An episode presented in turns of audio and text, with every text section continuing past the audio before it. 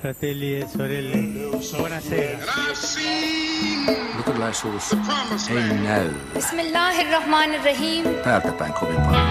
In the name of God. Taantuma on kyllä nuorempia perheitä. Selittelemättä I do not heed. It is this unseen power Juutalaisen kalenterin mukaan Isarkuun viides päivä on Israelin itsenäisyyspäivä. Meikäläisessä kalenterissa se osui tänä vuonna jo huhtikuun puolelle, mutta toukokuun 14. päivä tulee kuluneeksi tasan 70 vuotta siitä, kun David Ben Gurion luki itsenäisyysjulistuksen Tel Avivissa. Kalenterista 5 Israelin valtio on joka tapauksessa nykyisessä muodossa 70-vuotias. Pelkkää juhlaa se ei ole ollut sen enempää Israelille kuin naapureillekaan. Lyhyen itsenäisyyteen on mahtunut useita sotia, palestiinalaisten kansannousuja ja jatkuva terrorismin uhka.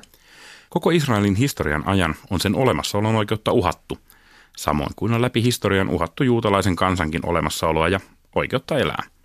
Myös Suomessa Israel jakaa mielipiteitä enemmän kuin mikään toinen valtio. Samaan aikaan kun monet suomalaiset kristityt tanssahtelevat Israelin lippu kädessään, puhutaan vieressä miehityksestä ja apartheidista. Mitä ajattelevat Israelista Suomen juutalaiset? Tätä kyselee horisontti. Minä olen Samuli Suompää. Ja minä olen Anna Patronen. Tervetuloa keskusteluun laulaja, maskeeraaja Sharon Rubanovits. Kiitoksia. Sitten meillä on Helsingin juutalaisen koulun opettaja Daniel Shaul Kiitos. sekä yrittäjä Pavlos Ylinen. Tervetuloa. Kiitoksia. No hei, kertokaa vähän teidän juutalaisista juuristanne. Daniel, aloita sinä. Millaiset juuret sinulla on? Niin, eli tosiaan isän puolelta suomalainen ja äidin, äidin suku on sitten tuolta kaukaasiasta kotoisin, eli äidin puolelta juutalainen. Ja tähän tekee mielenkiintoiseksi se, että mun äitini ei kuulu askenasi juutalaiseen ryhmään, mutta minä ja siskoni ollaan kuitenkin synnytty, kasvettu täällä Suomessa ja tässä Ashkenazi-yhteisössä niin voi sanoa, että me ollaan tavoiltamme aika lailla sitten Ashkenazi-juutalaisia, että tällainen miele- mielenkiintoinen miksi. Entäs Sa- Saron? Mitkä sinun juutalaiset, juutalaiset juuresi ovat? No mulla on tota, niin kuin vähän eri puolelta, mutta jos kaukaa katsoo, niin Venäjältä tulee niin kuin sukunimi ja suku. Mutta sitten tota, mä oon isän puolelta juutalainen ja tota, mun isällä on niin kuin äiti on Ruotsista, hän äitissä ja sitten mun isoisä on sitten niin kuin, he on tullut, sitten ollut ihan Suomessa asunut. Ja tota, näin. Eli teologista ajatellen sinä olet kääntynyt juutalaiseksi. Joo, kyllä. Mä oon joutunut ka- kasteelle menemään, vähän niin kuin tämmöinen juutalainen kaste ja sitten se on vähän niin kuin mikve, mikvekaste. Ja siellä sitten kääntynyt bat mitzvan aikaan, eli 12-vuotiaana, niin Helsingin juutalaisen seurakuntaan. Pavlo, Joo, ja tota, no, vanhana lahtelaisena, niin, niin mä voin sanoa, siis mun äidin äidin suku, eli mulla on ihan sama kuin Sharonilla, että mä oon myös kääntynyt. Että äidin äidin suku on suomalainen, mutta sitten äidin tota, isän suku on ukrainalais suku ja, ja tota, sitten isän vanhemmat on tota, Kreikasta, eli ne on niin sanottuja Mizrahi ja Sefardi-juutalaisia, eli Espanjasta lähti 1492, me ollaan nyt reisattu, niin me ollaan oikeasti lähetty Espanjasta 1492, mutta sitten Kreikassa oli tällainen erikoinen yhteisö, joka lähti jo pari tuhatta vuotta sitten, niin, niin tota, tämän ison maanpakolaisuuden, jotka on sitten näitä tällaisia itäisen puolen Eli niin kuin enemmän arabijuutalaisia, jos käytetään. Niin mä oon ehkä sitä kautta niin kuin, tota, tälle Danielille sitten niin kuin lähempää suku, mutta on musta kyllä Ashkenazikin, että, että tota. hei juutalaiset on Suomessa pieni vähemmistö. Että Kuinka, pieni, kuinka pieniä nämä piirit oikeastaan on? Te taisitte kaikki kolme tuntea toisenne Joo. etukäteen. Tässä ei niin uusia tuttavuuksia teille löytynyt ainoastaan meille toimittajille. Joo, me tunnetaan ihan, nähdään seurakunnassa aina välillä ja meitähän on se reilu tuhat, tuhat niin kuin Helsingissä. Sitten no, Turussa on toinen seurakunta sitten. Eli vo- voiko ajatella, että Suomen juutalaiset tuntee toisensa? No ei, tota, koska meillä on nyt niin kuin paljon mistä tietenkin, että meillä on siis tämä niin sanottu seurakuntaa kuuluva osuus tuntee aika hyvin toisensa. Mutta nyt on sitten erilaisia tulkintoja, että meillä on paljon Venäjältä tulleita, joilla on niin kuin juutalainen, jotka ovat siis juutalaisia joko isänsä tai äitinsä puolelta. Ja, ja, tota, ja, ja eli kyllä joku arvio on ollut, että jo 2-3 tuhatta meitä on täällä. No hei, juutalaisuus, se voi olla syntyperä tai, ja myös uskonto, tämmöinen kulttuurinen identiteetti. Niin mitäs juutalaisuus teille merkitsee? Mitä se teille on? Pavlo, No. sinne? No se on, se on niin kuin periaatteessa se on niin kuin kaikkea. Se on niin kuin tapa olla, ajatella, tapa jäsennellä niin kuin ympärillä tapahtuvia asioita. Se on tapa jäsentää aikaa, eli juhlathan niin kuin on periaatteessa niin kuin ajan jäsentämistä. Ja, ja tota, se on, se on, niin kuin, se on niin kuin tapa niin kuin olla ja se oma identiteetti, että, että totta kai se on myös sitten tapa niin kuin käsittää, käsitellä niin kuin tällaisia tota, ei näkyviä, eli ihmisen olemassaolon kysymyksiä ja muuta, että se tulee niin kuin sieltä se, miten mä näen, mikä on ihminen, mikä on sielu, mikä on mun suhde luontoon, eläimiin ja niin edespäin. Että. Se on ollut sulle nimenomaan myöskin valinta, että sä oot jossakin vaiheessa tehnyt sen päätöksen, että minä aion olla juutalainen, elää juutalaisena. Joo, no jossain vaiheessa mä tein päätöksen, että kyllä, että tämä on nyt se, mihin mä haluan niin palata. Hmm. Daniel ja Sharon, miten te näette juutalaisuuden? No joo, mun pitää kyllä sanoa, että mä oon Paulosin kanssa samalla linjalla, että juutalaisuus on mulle sellainen tietynlainen viitekehys, jonka kautta mä tarkastelen maailmaa ja maailman ilmiöitä ja jonka kautta mä löydän merkityksiä oma, omaan elämääni ja jonka kautta mä niin pyrin elämään hyvää elämää juutalaisena. Mitä Sharon? No se on mulle semmoinen kanssa niin kuin identiteetti, että, että se on enemmän kuin se uskonto. Että mä haluan vaalia sitä juutalaisuutta ja, ja arvostaa sitä ja kunnioittaa ja sitten toivottavasti myös tulevalle polvelle niin sitten jatkaa perinteitä. Voisiko ateisti olla juutalainen? Edellyttääkö juutalaisuus sitä, että uskoo Jumalaan? Ei missään nimessä. Itse asiassa ateisti voi olla juutalainen. Jos me ajatellaan, että yksi ehkä maailman tunnetumpia buddhisteja oli tota, Leonard Cohen. Ja hän oli siis buddhisti. Ja, ja tota, niin kuin, että juutalaisuus on niin kuin tässä suhteessa erikoinen, että, että, että, että sä voit olla ateisti ja juutalainen ja, ja tota, että, että se ei ole niin kuin varsinaisesti uskonto. Että, mutta se on kumminkin, niin kuin, että se ei ole myöskään niin kuin etninen ryhmä, koska me ollaan etniset, meillä on Etiopian juutalaisia, meillä on Intiasta juutalaisia, ne on niin kuin, meillä on niin kuin Venäjältä juutalaisia, meillä on tota, Itä, idästä Mizrahi, meillä on niin, että se, että me ollaan erinäköisiäkin osa. Että täällä Suomessa me ollaan aika homogeenisen näköisiä. Jos menette Israeliin, siellä on niin intialaisen näköistä, siellä on afrikkalaisen näköistä ja niin poispäin. Kaikki on juutalaisia. Hmm. No kuka kelpaa juutalaiseksi? Miten se määrit, määritellään? No jos mä vastaan tähän, Daniel. mä gradun pohjalta jouduin pohtimaan tuota, siinä teoreettisessa viitekehyksessä, niin tota, periaatteessa se voidaan niin karkeasti ottaen ajatella, että joko juutalaisesta äidistä syntynyt henkilö – tai sitten juutalaisuuteen kääntynyt henkilö. Eli tämä on se karkeasti ottaen se määritelmä. Onko se, säilyykö tuo ero sen jälkeen, kun on kääntynyt näettekö te seurakunnassa ympärillänne erikseen, mä, mä en tarkoita, että kahden kategorian juutalaisia, mutta siis e, kaksi erillistä ryhmää, ne jotka ovat syntyneet juutalaisiksi ja ne, jotka on kääntynyt siihen, vai onko tässä kysymys erottelusta jossain mielessä? No siis... Kuka haluaa aloittaa?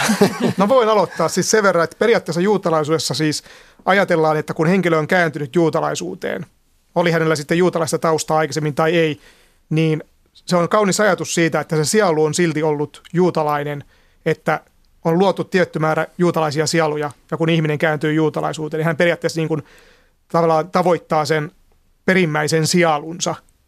Mutta sitten se on eri asia sitten, miten käytännössä varmasti meilläkin Helsingissä, nyt jompikumpi teistä voi varmaan vastata sitten, mutta että on sitten eri asia, kuinka ihmiset on oikeasti löytänyt paikkansa siinä yhteisössä. Mä en tiedä, onko jommalkummalla teistä tarkempaa tietoa? No tietenkin varmaan Sharon nyt tulee niin sanotusta, kun meillä on niin kuin, tota, niin kuin kaikissa yhteisöissä, tuut niin, kuin niin sanotusta vanhasta suvusta, missä tunnetaan jo isoisä ja isoisän isä. Ni, niin totta kai se on eri juttu kuin näet, mutta se on ihan sama sitten, että meillä tulee anglosakseja – jotka on jenkkejä, jotka on ihan niin kuin aina ollut ihan yhtä juutalaisia kuin kuka tahansa muukin, niin ne saattaa olla vähemmän hyväksyttyjä kuin sellainen, joka on niin kuin puoliksi niin kuin se, että, että esimerkiksi vain isän puolelta juutalainen sen takia, koska tunnetaan niin kuin kaikissa yhteisöissä. Jos tunnetaan, jos tunnetaan monta sukupolvea, niin sun rooli on erilainen ja asema erilainen kuin se, että jos sä tuut uutena siihen. Väännetään vielä Rautalangasta ihan perimään liittyvä kysymys. Jos juutalainen pariskunta adoptoi lapsen, niin pidetäänkö me nyt tätä lasta juutalaisena, sen kasvatetaan juutalaiseksi? Jos hän kääntyy. Mm, Mut silloin se, lapsi, tämä joo, se tarvitaan mm. se kääntyminen. No hei, vietättekö te juutalaisia juhlia? Lehtimajajuhlaa, jomkippuria, hanukkaa tai tätä sapattia, joka viikkoista sapattia? No tota, meillä on ollut aina silleen, että me ollaan näitä isoimpia juhlia kyllä juhlittu silleen, että me ollaan käyty sitten synagogassa. Että sen yhteydessä on, se on ollut sitten niin kuin isompi. Että välillä sitten on ollut myös shabbat-illallisia ja tämmöisiä, mutta meidän perheellä ei joka, joka tota, niin viikonloppu vietä shabbattia, että ei, ei ollut semmoista perinnettä, mutta just tämmöiset isommat juhlat ja ollaan haluttu pitää kiinni kyllä. Entäs Daniel, Pavlos? Joo, kyllä me vietetään isoimpia juhlapyhiä ja mitä Shabbatiin tulee, niin me pyritään aina kokoontumaan perheen kanssa. Mulla on siis kaksi siskoa, joilla on jo lapsia ja pyritään aina viikonloppuisin tai just se perjantai-ilta, että kieräynyttäisiin yhteen. Että se aina välillä vähän sitten, joissakin tapauksissa ei välttämättä kaikki pääse sitten paikalle syystä tai toisesta, mutta se on nyt kun siskotkin on saanut lapsia, niin se on tullut erityisen tärkeäksi se Shabbatin vaaliminen, että se jatkuu sinne seuraavalle sukupolvelle. Mm. Paolo. Niin, no mä, mä tota, henkilökohtaisesti, että mulle se on niin kuin tosi tärkeää, että meillä on kyllä niin kuin sekä Shabbatti että nämä juhlatkin, että jopa niin pitkälle, että meillä rakennetaan ihan niin kuin lehtimaja pihaa sitten, kun on lehtimaja juhla, eli sukot. Mm. Ja, ja se, että tietenkin siihen liittyy, että käy paljon niin kuin vieraita sekä Shabbattina että sitten juhlapyhinä, että että niin kuin mä tiedän, että teilläkin on, että varmaan Pesahina on niin kuin helposti 2-30 ihmistä niin kuin pöydän ympärillä. Kyllä. Että, et, et sama on meilläkin, että, että, että lähtien niin kuin, tota, siellä sellaista, niin kuin, jos nyt esimerkkinä otetaan, niin siellä on usein, usein tota, niin tyttärensä ja tyttären poikansa kanssa meillä näitä juhlapyhiä viettämässä. Meillä on niin kuin, tämä, tämä on se meidän... Niin kuin... mm. Tässä näkyy tietty sukupolviero. Siis te nuoremmat ette ihan yhtä aktiivisesti ja yhtä usein vietä näitä. Onko tämä tyypillisesti juutalaisyhteisölle, että, että tota, samalla tavalla kuin kristityillä kirkon piirissä ja samalla tavalla itse useimmissa muissakin uskonnoissa, niin nuoriso on ehkä vähän irrallaan, enemmän irrallaan siitä, siitä perinteestä. Maalistuuko juutalaisyhteisö? Se vähän vaihtelee just niin kuin, että ei osaa sanoa, että nuoret nyt ei, ei jotenkin enemmän vaalisi näitä perinteitä ja sitten vanhempi sukupolvi enemmän, että – että jotkut tietysti sitten on muuttanut sinne Israeliin ja muuta, että sitten heillä on sitten isompana vielä se niin kuin mm. selkeämpiä nämä. Daniel, mitä sanoisit maallistumisesta? Niin, okei. Mä ajattelin tuohon vaan lisätä, Aa, että se on ehkä, se, ehkä se on siitä perheestä enemmän kiinni, että miten, miten siellä kotona niin kuin korostetaan ja vaalitaan juutalaisia tapoja, että se kyllä sitten lapset löytää sen merkityksellisyyden sitä, sitä kautta, niin kuin sen perheen kautta. Mutta maallistuneisuudesta, niin kyllähän se on niin kuin selkeästi nähtävissä, että perheet maallistuu. Ja tota noin, meillähän on tuo meidän juutalainen koulu, niin kyllä, kyllä siellä aika usein törmää siihen, että kotona ei varsinaisesti hirveästi ole sellaista juutalaisuuden tuntemusta, että sillä koululla on todella, todella iso merkitys tavallaan se juutala, juutalaisen tietämyksen ja perinteen jatkajana. Pavlo, sä oot ollut seurakunnan hallituksessa mukana aktiivisesti kärsitäänkö teillä samanlaista maallistumispaniikkia kuin mitä lehdistä luodaan, että kirkon piirissä kärsitään ja tuijotetaan jäsenkäppyröitä koko ajan? No, no siis meillä ei ehkä jäsenkäppyrät, kun by definition me ollaan aina niin. oltu pieniä. Että tota, meillähän on se mielenkiintoinen, että me ollaan ollut ainoa pohjoismainen seurakunta, joka on itse asiassa säilyttänyt tai jopa pikkusen kasvattanut jäsenmääräänsä. Että, et, tota, koska tietenkin meille tuli myös Venäjältä tuli paljon jossain vaiheessa juutalaisia, että – että, et, tota, Mutta mut totta kai me ollaan maallistuttu. Me ollaan ihan samalla lailla. Niin kuin, ö, joo, ja siis se riippuu keneltä kysyt. Mutta, mutta siis niin kuin, että jos mä nyt katson niin kuin, niin kuin näin niin kuin hallintoneuvoston jäsenenä, niin totta kai se Joo. huolestuttaa. Mutta sitten mä taas toisaalta ajattelen niin kuin inhimilliset näkökulmalta, että, että, että se on ollut juutalaisuudessa aina – että siis juutalaisia on aina, meillä on aina ollut siis, että, että tietty porukka aina, joka sukupolvi niin kuin ikään kuin vaan sitten tota, katsoa, että Yhdysvalloissa te, tästä on tehty paljon paljon tutkimuksia ja nähdään, että mitä liberaalimpi perhe, niin sen todennäköisempää on, että lapsenlapset ei ole enää juutalaisia. Joo. Et se, on, se, se liittyy niin tähän, että, että sitten taas ortodoksien osalta niin, niillä, niin kuin ne, niiden lukumäärä on Yhdysvalloissa, samaten kuin Israelissa, kasvanut merkittävästi. Kuuntelet Yle Radio 1 ohjelmaa Horisontti ja me keskustellaan siitä, mitä Israel merkitsee Suomen juutalaisille ja kohta päästään muuten tähän kysymykseen. Meillä on täällä maskeeraaja Sharon Rubanovits, Helsingin juutalaisen kouluopettaja Daniel Saul sekä yrittäjä Pavlos Ylinen. Puhutaan nyt siis Israelista. Mitäs Israel teille merkitsee? Kuinka paljon siellä käytte? Sharon. No, mä oon käynyt tota, joku viitisen kertaa ja sitten tota, kyllä aina semmoinen kaipuu sinne on kova, että, että jotenkin siellä tuntuu niin tota, jotenkin hyvältä se, että on se niin kuin yhdessä siinä juutalaisen väestön ja kulttuurin kanssa ihan eri tavalla kuin täällä Suomessa, missä meitä on niin paljon vähemmän. Että, että siellä, siellä just kaikki se kulttuuri kohtaa toisen niin vahvasti. Mutta, tota, mutta mä oon ollut siellä myös aupairina joskus kymmenen vuotta sitten.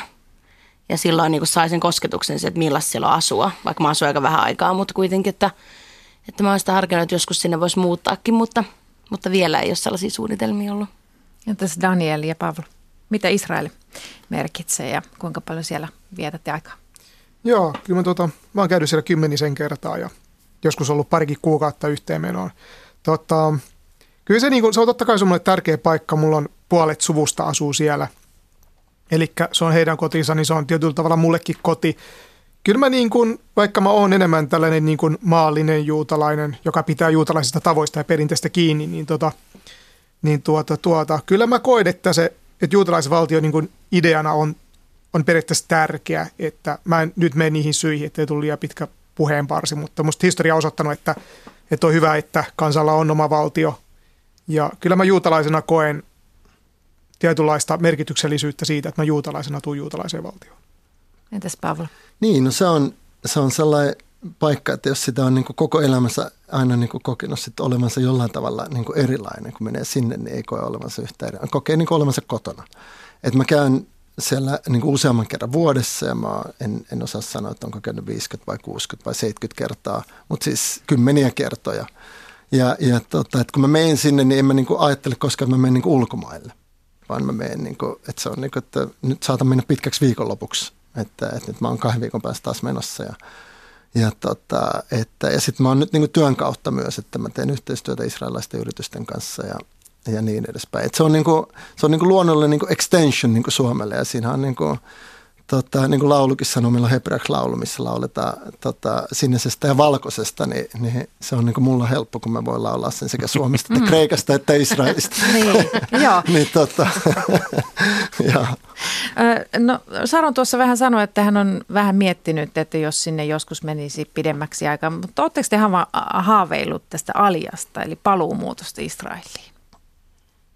No Siis ehdottomasti ja, ja tietenkin mulle, mulle tota, mulla on vielä, kun on teinikäisiä lapsia, niin ne on nyt tietenkin siinä iässä, että ne ei ehkä halua, halua tota, tässä kohtaa Israeliin. Mutta totta kai mun toive on, että, että joku niistä esimerkiksi valitsisi Israelin armeija, että, tota, joka on tietenkin täysin vapaaehtoinen heille – et, tota, ja sen lisäksi sitten, jos ne haluaa, niin Suomenkin armeijan, niin, tai ensin Suomen ja sitten Israel, miten vaan, mutta, mutta silloin tietenkin se olisi mulle myös sellainen mahdollisuus, että, että jos lapset on armeijassa, niin sitten ehkä mulla on hyvä legitiimi syy olla siellä, kun se on kuitenkin kestää useamman vuoden, niin että niillä olisi joku paikka, missä sitten viikonloppuna, että ei tarvitsisi vaan kaikkia sukulaisia tai tuttavia niin kuin häiritä. Mä pakko kysyä tuosta jatkokysymys, että miksi sä toivoisit, että he valitsisivat Israelin armeijan? No, tota, se, on, se on niin hirvittävän levotonta. Ää, no siis joo, mä, mä tiedän, että, että varmaan meidän seurakunnassakin on niin riippuen, niin kysytään miehiltä vai naisilta. Että, et, tota, no siis tämä on niin se, että, että Israel on kumminkin meille sellainen niin takuumies, että, että on missä tahansa juutalaisia pulassa nyt maailmassa. Niin me tiedetään, että on ainakin yksi että niin kuin teillä on niin kuin legendaarisia Entebben juttuja, niin eihän ne ollut kaikki mitenkään israelaisia, jotka oli siellä niin kuin, niin kuin näiden terroristien niin kuin panttivankina, vaan ne, ja ne meni ja ne teki uskomattoman operaation, mistä tehdään elokuvia. Ja tar- eli, eli että tietyllä lailla niin kokee, että, että kun tietää, että on tällainen turva, niin totta kai mä toivon, että mäkin voin olla kontribuoimassa. Tai ehkä mun lapsista joku voi olla kontribuoimassa tähän, että taas auttamassa eteenpäin tätä. Että meillä on niin paikka, missä me ollaan turvassa. Meillä on olemassa joku, jos käy, niin kuin, if the worst comes to it. Hmm. Daniel, oletko haaveillut armeijaurasta koskaan Israelissa? Pitää myöntää, että ei oikeastaan. Että kyllä mä oon miettinyt, jos sinne olisi muuttanut, niin siinä, siinä tapauksessa niin sitten totta kai se armeija pitää suorittaa, jos haluaa niin kuin olla täysivaltainen jäsen siellä, kansalainen. Kyllä mulla nuorempana oli ajatus, että olisi lähtenyt opiskelemaan sinne ja, ja sitten mä itse asiassa hain sieltä muusikon töitä, mutta sitä koessoittoa ei ikinä järjestetty ja nyt pitää sanoa, että nytten, nyt tässä tilanteessa en kyllä hakisi sinne, että siellä on elämä muutenkin raskasta, että se taloudellinen tilannekaan ei ole paras mahdollinen. Entä Sharon, Suomessa naisten asepalvelus on edelleen aika uusi juttu ja täysin vapaaehtoista, mutta kun puhutaan Israelin armeijasta, niin nyt voidaan jättää kysymättä sinulta samaan. Mm. Niin, siellähän on se vuoden pakollinen niin kuin naisilla. Että tota, No ei, ei siinä mitään. Kyllä mä voisin sinne lähteä. Mä muutenkin matkustan paljon ja koitan elää tälle pelottomasti, niin ei mua, mua niin hätkähdyttää se. Mutta tässä on, on se, se hieno asia jollain tapaa semmoinen. Millä mielellä te yleensä seuraatte Israeliin liittyvää uutisointia? Siellä sattuu ja tapahtuu paljon, siellä on myöskin levotonta ja Suomesta katsottuna ulkomaan uutisten läpi luettuna Israel näyttää itse asiassa varsin vaikealta paikalta asua jatkuvasta terroriuhasta ja niin edespäin. Millä mielellä te itse seuraatte uutisia ja minkälaisen kuvan niistä saa? Kuka aloittaa? Aloita sinä, Daniel. No joo, jos mä nyt aloitan. Joo, siis mun mielestä nyt ylipäätänsä se on hyvä olla tässä Yle- Ylen, Ylen haastateltavana, mutta mä sanon silti, että välillä tulee mieleen, että, että täytyy pyrkiä totuudenmukaiseen uutisointiin, joka periaatteessa onkin pitänyt paikkansa.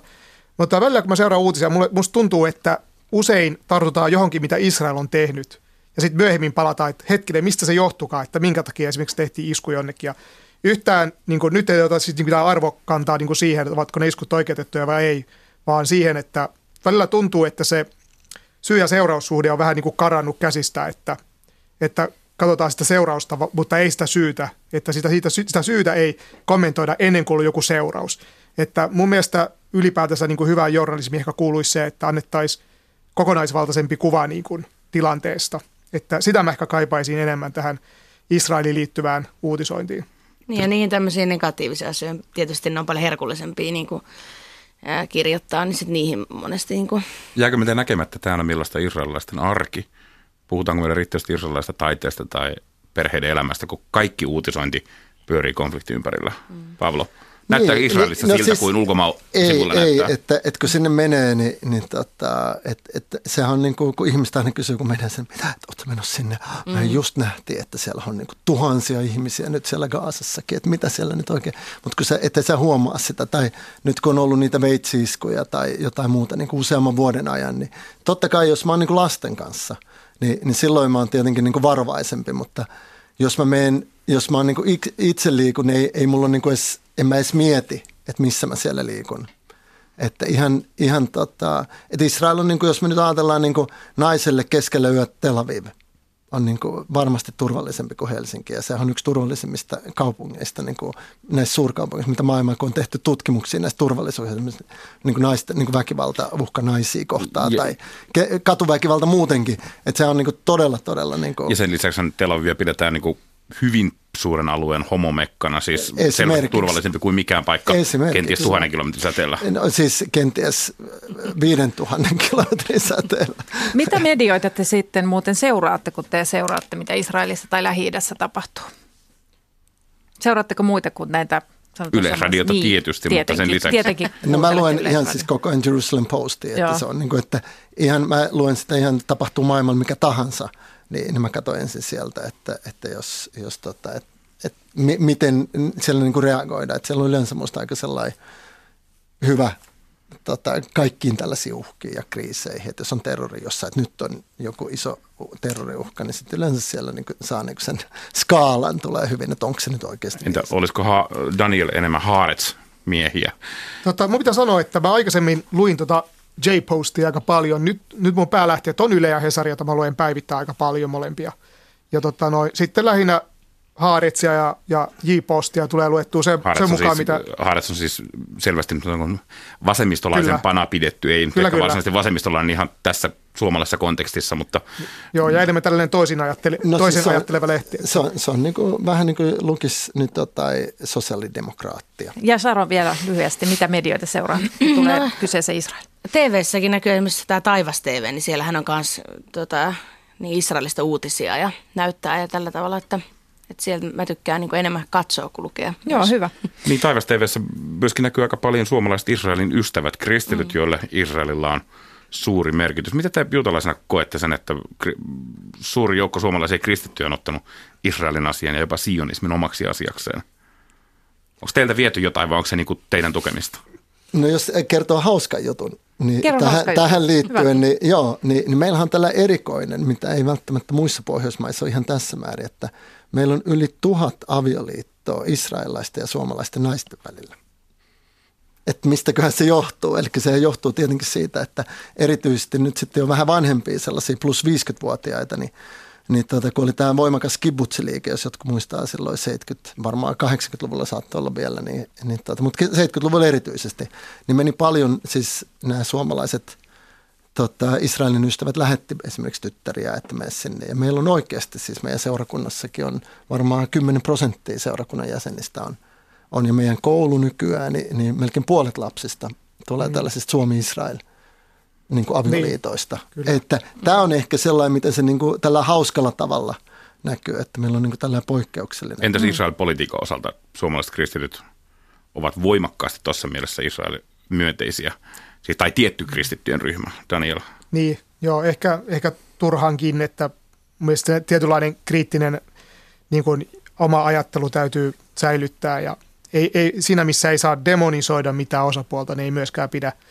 ajatella yhdestä osapuolesta, että ikään kuin he jotenkin niin kuin kaiken arvostelun yläpuolella, että, että kaikki mitä Israel tekee olisi mukaan automaattisesti oikein ja siinä ei voi ikinä nähdä mitään väärää, että, että kyllä sitä kriittisyyttä pitäisi olla tietenkin lisää niin kuin olemassa.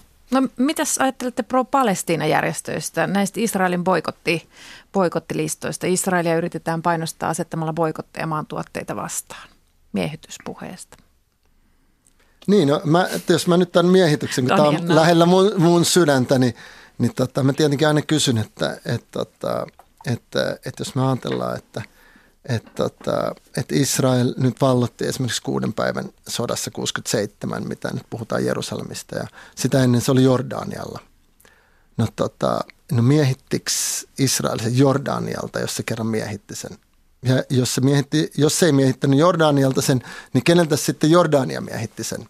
Brittiläiseltä mandaatiltakö? Niin jos brittiläinen mandaatti sitten tota, ei ollut miehittäjä, niin tota, vai miehittikö se sen sitten niin ottomaaneilta? Ja tota, niin, niin tämä on tietenkin niin se, että, että – että ensin tämä konseptimiehitys on semmoinen, joka tietenkin on, niin kuin, että tästähän käydään myös kansainvälisen oikeudenkin suhteen, että, että jos me puhutaan Koskenniemen kanssa, niin hän on sitä mieltä, että kansainvälisen oikeuden mukaan se on miehitys, mutta jos me puhutaan niin oikeasti kansainvälisen oikeuden näkökulmasta, niin se, että onko se sitten miehitys? Niin varmasti vastausta kysymykseen siitä, että onko se miehitys, me emme tässä löydä. Mm. Mutta te näette ympärillenne tätä puhetta, puhutaan jopa apartheidista – Sharon, otatko henkilökohtaisesti sen, kun Israeliin kohdistuu tällaista aika voimakasta kritiikkiä kuitenkin? No en mä ota sitä henkilökohtaisesti, mutta tota, mä oon samaa mieltä kuin Daniel siitä, että, että pitää olla kumpaakin suuntaan niin kuin se, että, että en mä pelkästään Israelin puolella, että kyllä mä niin kuin osaan, osaan katsoa kumpaakin puolta. Mites Daniel, kerro sä vielä, mitä sä ajattelet pro-Palestiina-järjestöistä? Otatko sä henkilökohtaisesti? En missään nimessä.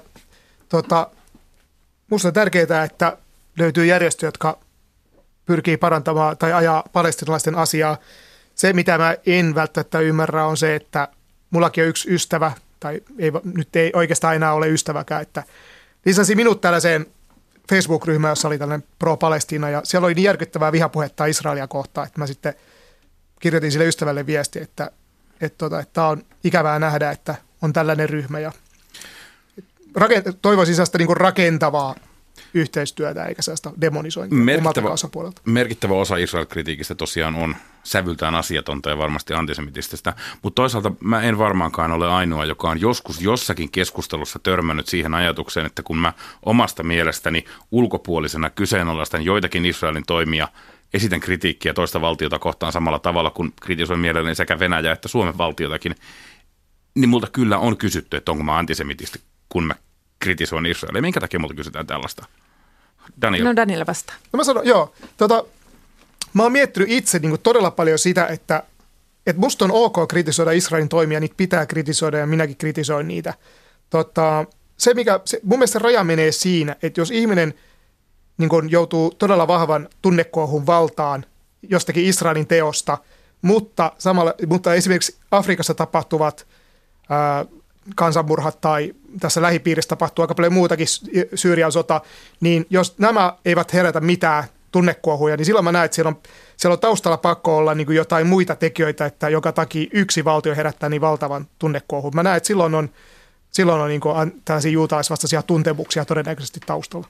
Niin, no mikä, mikä mua henkilökohtaisesti satuttaa on, jos mä nyt niin katson, että, että totta kai siis, niin kuin, että mikään maa ei ole niin kuin minkään arvostelu ulkopuolelle eikä yläpuolella, mutta jos me nyt ajatellaan, että, että tämä viimeinen Gaasan sota siellä sitten tota, kuoli tuhat tota, ja, ja totta kai jokainen kuollut on. Mutta jos me ajatellaan nyt niin kuin, tota, tätä Syyrian tilannetta, niin näettekö, kuinka monta mielenosoitusta te olette nähneet Syyrian puolesta? Jos on mennyt puoli miljoonaa missä ihan oikeasti niin kuin lapsia ja naisia niin kuin ilman mitään.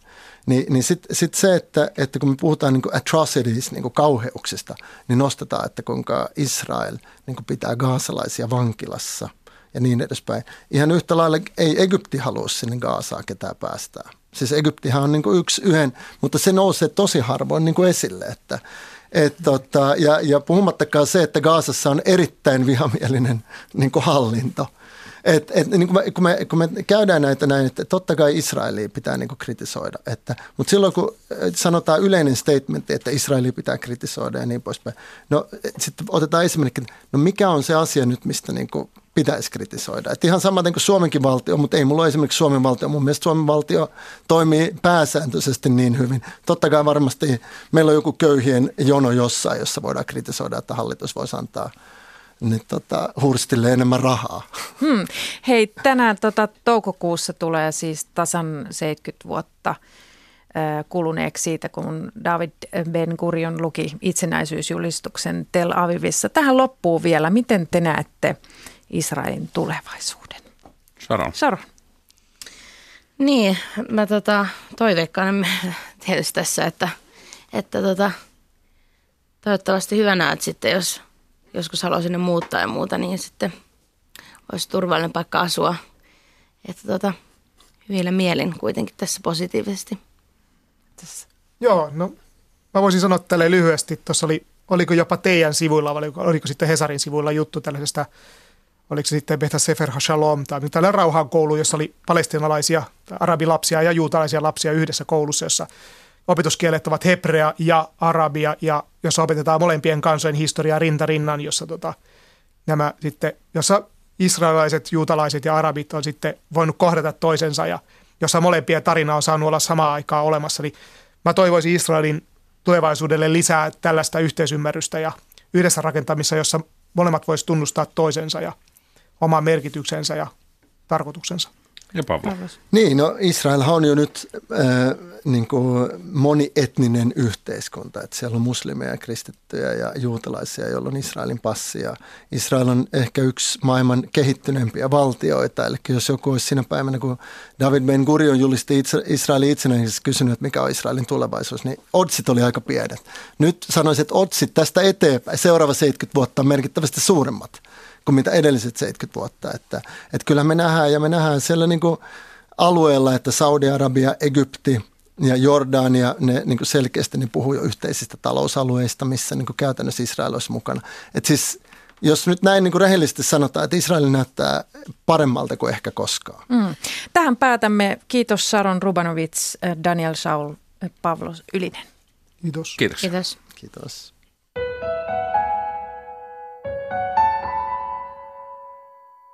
Ja sitten lopuksi vielä Berliiniin, jossa alkaa ainutlaatuinen rakennushanke. Kolmen abrahamistisen uskonnon eli juutalaisten, muslimien ja kristittyjen rukoushuoneet tulevat yhteen samaan taloon. Tarkoitus ei ole sulauttaa juutalaista, kristillistä ja islamin traditiota yhteen, vaan osoittaa keskinäistä kunnioitusta. Onko hanke realistinen? Siitä ottaa selvää Maarit Lukkarinen Berliinissä. Berliinistä on hyvää vauhtia tulossa uskontojen välisen vuorovaikutuksen suunnannäyttäjä. Kaupunkiin puuhataan parhaillaan niin kolmen uskonnon taloa kuin myös kolmen uskonnon päiväkotia. Molemmissa hankkeissa juutalaiset, kristityt ja muslimit tulevat toimimaan yhteisessä rakennuksessa saman katon alla. Friede sei mit euch.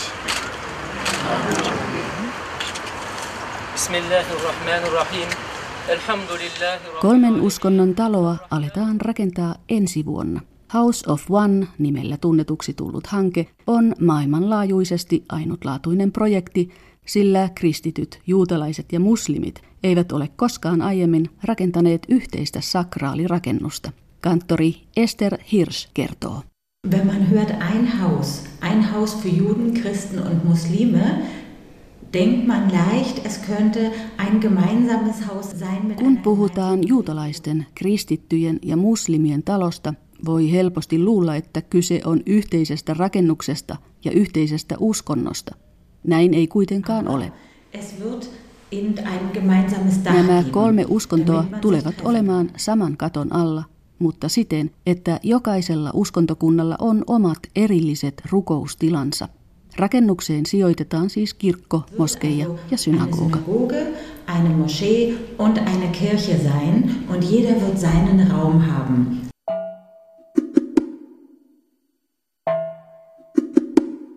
House of One rakennetaan historiallisesti merkittävälle tontille. Mitten kaupungin osassa sijaitsevalla Petri Platzilla oli aikoinaan Berliinin vanhin kirkko. Vuonna 1230 rakennetun kirkon perustukset löydettiin reilut kymmenen vuotta sitten. Näiden vanhojen perustusten päälle alkaa ensi vuonna kohota kolmen uskonnon sakraalirakennus. Wenn man das House of One betreten wird, kommt man als erstes durch die originalen Fundamente. Das heißt, als erstes betritt man den Raum. Ideana on, että kun astuu House of Onein sisään, joutuu ensimmäisenä tilaan, jonka alla sijaitsevat paikalla olleen kirkon perustukset. Tämä tila symbolisoi yhteistä historiaa. Sen jälkeen tulee täysin neutraali, uskonnoista vapaa tila. Jokaisen rakennukseen tulevan on kuljettava näiden kahden alueen kautta. Vasta sen jälkeen pääsee rukoustiloihin. House of Oneissa eri uskonnot joutuvat pakosti kohtaamaan toisensa, ja näin on myös tarkoitus. Niemals durch seine eigene Kirche, Moschee oder Synagoge in das Haus gelangen, sondern man muss sich treffen. House of Onea ei ole vielä alettu rakentaa, mutta kolmen uskonnon yhteishanke on jo käynnistynyt. Tontille on pystytetty väliaikaiseen käyttöön tarkoitettu paviljonki. Kuukauden kolmantena tiistaina paviljongissa pidetään kolmen uskonnon yhteinen rukoushetki. Paikalla on myös imaami Osman Örs. Hän kertoo rukoushetken jälkeen työstään kolmen uskonnon hankkeessa. Dass ich einen tieferen Einblick auch immer bekomme durch diese Gebete in die Gefühlswelt und die Gedankenwelt meiner christlichen und jüdischen Geschwister. Und Yhteisten rukoushetkien myötä olen alkanut ymmärtää paremmin kristittyjen ja juutalaisten kanssa uskovieni ajatuksia ja tuntoja. On tärkeää oppia ymmärtämään toisia. glaube ich, ein wichtiges Zeichen. Ähm, ein Zeichen in unsere Gesellschaft einfach zu setzen. Irgendjemand muss diesen Schritt wagen.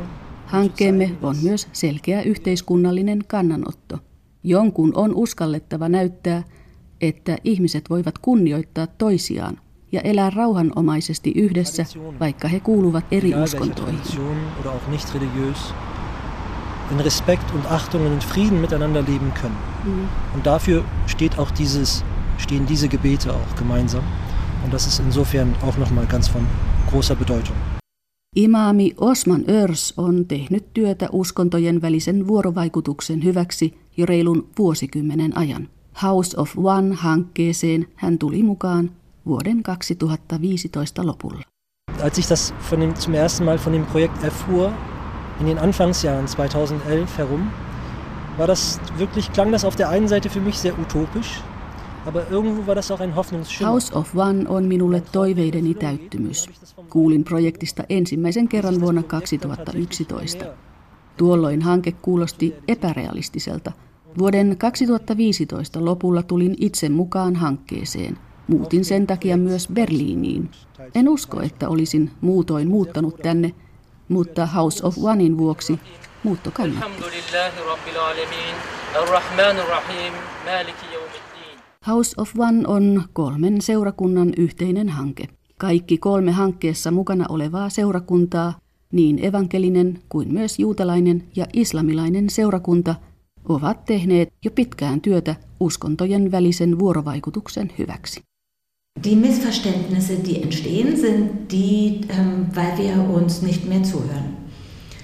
Wir müssen uns gegenseitig lernen auszuhalten. Usein väärinkäsityksiä syntyy vain siksi, että emme kuuntele toisiamme. Meidän on opittava kuuntelemaan ja kestämään toinen toisiamme. Vaikka emme ole samaa mieltä jonkun kanssa, meidän on hyväksyttävä hänet. Islam, juutalaisuus ja kristinusko ovat abrahamistisia uskontoja, niillä on yhteiset juuret. On hyvä muistaa, että vaikka näillä kolmella uskonnolla on erilaiset perinteet, niillä on myös samankaltaisuuksia. Wir sind völlig verschiedene Wege gegangen und wir haben ganz verschiedene Traditionen. Aber es gibt Ähnlichkeiten. Minkälaisia reaktioita kolmen uskonnon yhteishanke on herättänyt muslimiyhteisössä, imaami Osman Örs?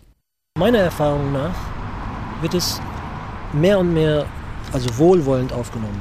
Wichtig ist den Muslimen auch klar zu machen und deutlich zu machen, dass wir nichts Neues schaffen wollen, keine neue Religion oder etwas. Reaktiot ovat olleet suhteellisen myönteisiä.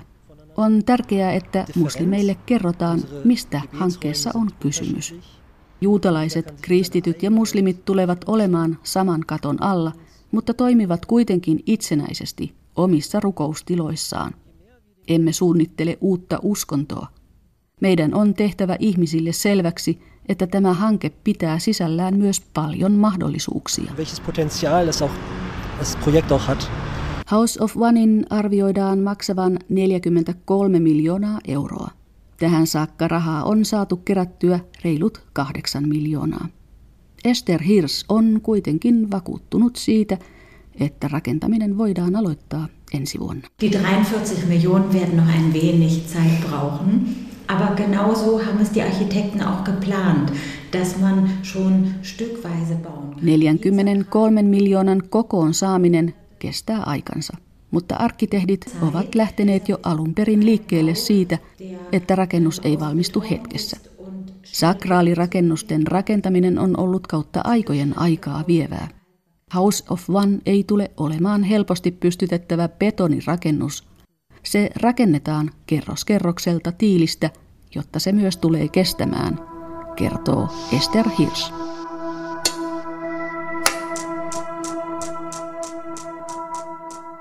Myös kolmen uskonnon päiväkotihankkeessa painotetaan uskontojen välistä vuorovaikutusta ja yhteisymmärrystä.